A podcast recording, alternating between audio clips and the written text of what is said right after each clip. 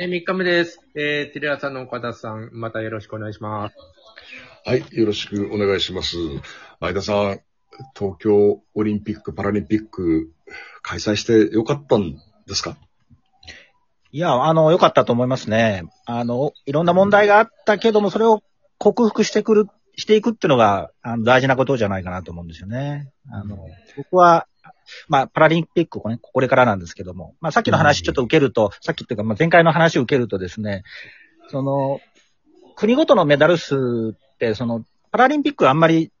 こう、比べたりしないで、その人なりの、その、ドラマっていうんですかね。あの、その人は頑張りをすごくクローズアップ、メディアもね、していくので、そういう意味では見どころがまた違って楽しみかなと思ってるんですけどね。そうですね。国というよりも人っていうところの方が、あの、クローズアップされてきますね、パラリンピックね。まあ一つ心配なのはやっぱりコロナで、あの、選手の方をおケア、フォローするスタッフが結構重要な位置づけで、パラリンピックは。この方がもし感染しちゃったりした場合に、その選手のことをしっかりケアできるかっていうのがやっぱ気になるところで、これもしそういう体制はね、あの日本の組織委員会中心に日本側がしっかりとこうフォローしてえーいってあげてほしいところですね。うそれでその前田さん今さっきおっしゃったその国か個人かっていうところにつながるんです皆さんちょっとすいません。変なテーマに行きます。日本人あ、ちょっと音が。他の国の選手じゃなくて日本選手をあ、すいません。ちょっと音切れちゃってね。もう一回お願いします。ちょっと、その、電波の調子が悪いのかな。変な話題ちょっと言った途端に、日本人がなんでちょっと岡田さんの、あの、配信の音が悪いみたいですね。日本人が聞こえませんかね？あ、聞こえますはい。もう一回やってみましょうか。はい。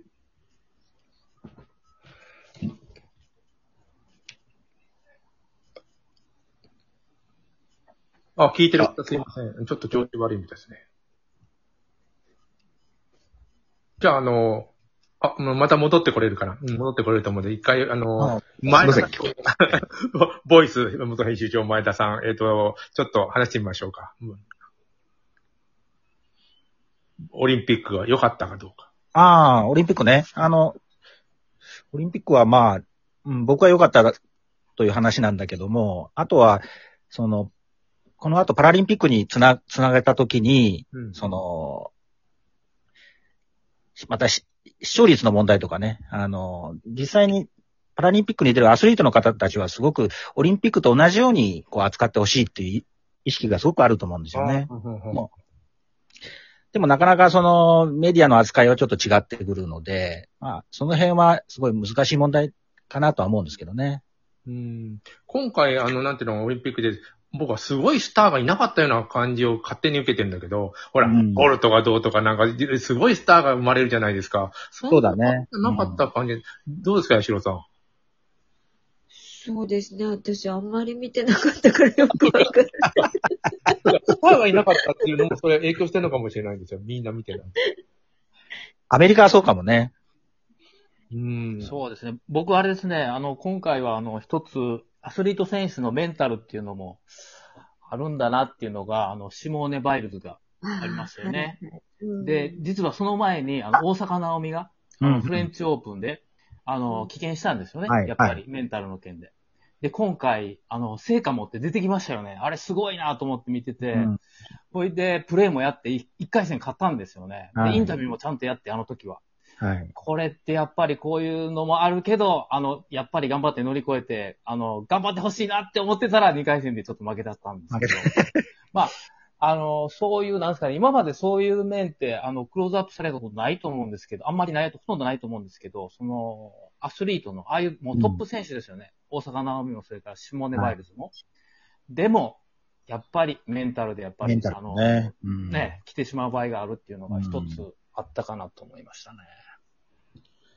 コロナはもう避けて通れないんだけど、あの、不思議と、なんていうの、あの、選手がコロナにかかってっていう報道もあまりなかったし、えーそそれこそ、亡くなった方もいないからだと思うけど、あんなたくさんいるのにそかかんないもんなんだ、逆にちょっと驚いたのもあるんで。どうなんですかねまあ、岡田いないけど、岡田さんいないけど。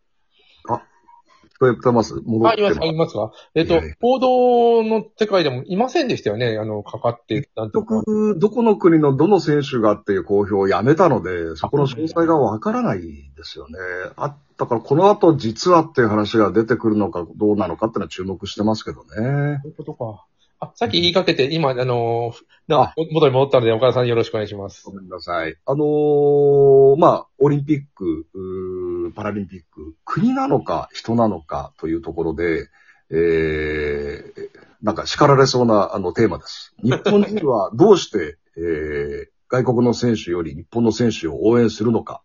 という、ちょっとテーマ、皆さん意見伺いたいんですけど、まあ、日本人なんだから日本を応援した当たま当たり前だろうっていうところに帰結するんですが、実は私、昔共同通信の記者をしてまして、で、共同通信ってそれを世界にオリンピックでもパラリンピックでも配信するんですね。で、自分直接担当してなかったんだけど、報道機関なんだから、日本の報道機関だからといって日本をひいきする報道ってちょっと違うんじゃないかって、なんかまだケツが青い頃だったので、真面目に思ったんですよ。あのーなんで日本人は日本を応援するんだろう？あの、銅メダルを取った日本人選手と金メダルを取った他国の選手と、どっちを、あの、強調して扱うべきなのかという、う素朴な疑問に皆さん、どんな反応いただけるのかと楽しみなんですが、八代さんどうでしょうか？あの、不思議ですよね。どうしてもやっぱり日本人に目が向きますよね。で、子供たちはアメリカで育ってるので、でもや、やはり日本人を応援している姿を見ると、なんでしょう。で、でももうそろそろそれやめませんかって言いたいですけどね。あのー報道、伝え方も大事だからっていうところもあって、男子ゴルフ、これ最終日の放送放送が非常に秀逸だったと私は思っていて、日本の松山英樹選手、これメダルかかっていたんですけど、そのコメントが、あーその、日本頑張れ松山頑張れっていう実況解説じゃないんですね。ゴルフっていう、あの、種目のせいでなのかもしれないんですけど、松山さんのその、争ってる、そのライバル選手のプレー直後にですね、ナイスセーブよく頑張ってますとか、あの、わーラ、ラブに入っちゃいました惜しい一番心配なのはこのボール、ホールですわー惜しいとか、相手をね、こう応援するようなコメントも入って、なんかとっても爽やかな気持ちになったんですよね。あのーで、そのライバル選手が、あの、地元の国ではとても紳士的だというような評判とかエピソードとか紹介してくれて、なんか他国の選手にも興味が湧いて、なんか楽しく見えたんですよね。あのーまあ、オリンピックって疑似戦争あのー疑似戦争と言われたりすることもうん。あって、はい。まあ、私が伝えたいことは、その、まあ、オリンピック通じて、私たち結局地球市民なんだよ、世界市民なんだよっていうところを認識をしたいなと。いうところで、まあこの後パラリンピックに入っていきますけど、前田さんの言うように、まあ個々の人間、どこの国の選手でも個々の人間がどれだけどう頑張ってるのかというのを見つめていきたいなっていう気持ちなんですが、前田さんどうでしょう？うん。まあ、あの、両方あるよね、やっぱりね。どうしても、その、自分の国の人をね、応援したくなるし、それはソフトボールで、オーストラリアと日本がやってたらやっぱ日本応援したくなるし、どっかにやっぱり帰属してるので、その、両方頑張れって言うんだとやっぱり熱入んないわけですからね。だからまあもちろんおっしゃるように個人にもね、スポット当たっていくでしょうし、まあ両方あっていろいろでいいんじゃないのかなと思いますね、オリンピックはね。うなんか日本人らしいコメントですね。うん。でも、あの、やっぱり阪神タイガース買ってほしいよな、とか言って。そうなるよね。大阪人らしいけど、やっぱり個人ファンもいるから、そんなにはいるんだと思うよ。うん、でもアートも一緒で、アートって、あの、よく議論になるのは、背景を知ってみるべきか、それともそれそのものだけを見るべきかっていうのはありますよね。うん。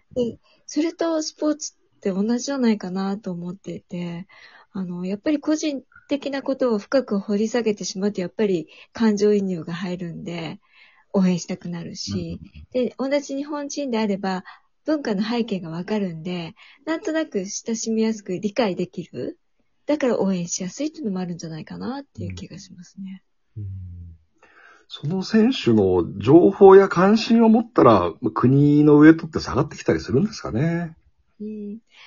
だからこそやっぱり、あの、交流っていうのは大切で、お互いの国のことを知る、文化を知る、食べ物を知ったり、生活を知ったり、分かり合うってことはすっごく大切だと思うんですよね。そういう意味でオリンピックっていうのは素晴らしいと思うんですよね。僕あれ見て、あの、オリンピックの最初の開会式を見て、あ、これ、あの、なんていうの、万国博覧会だなって、まあ、スポーツというものを通してるけども、あの、いろんな国の衣装とかいろんな見て紹介があったじゃないですか、入あの開会式で。あ、うん万国博覧会だなってちょっと思いました。えーだって逆に言うと今時万国万国博覧会ですね。いろんな各国の商品とかなんかを紹介するってもんだけど、何紹介するんだと思いますよ、今ね。うん。うん。オリンピックこそなんか万国博覧会っぽい感じで面白く見れました。なるほど。高田さんいかがでしょそうですね。あの、やっぱり、うん、これ、あ疑似戦争っていうのが私は割とピタッときてしまうんですけど、もう愛国心がやっぱりどう言ったらいいんですかね。こういうところで、やっぱり出て、出てしまうかなと。あのね、あの、国旗が上がったり、それから、うん。えー国家を斉唱したりしますんでね。そういう、あただ一方で、あ、ただ一方であれですね、あのーアメリカで、まださっきのシモーネ・バイルズの話なんですけど、シモーネ・バイルズがちょっと休んでる時に、あのー中国、中国系のアメリカ人の選手がこう大活躍して、この人がどういう、どういうふうにあの小さい時から、あのーまあ、ま、貧しい家庭の中で、その、どういうもので平均台の代わりにして練習してたかとか報道されて、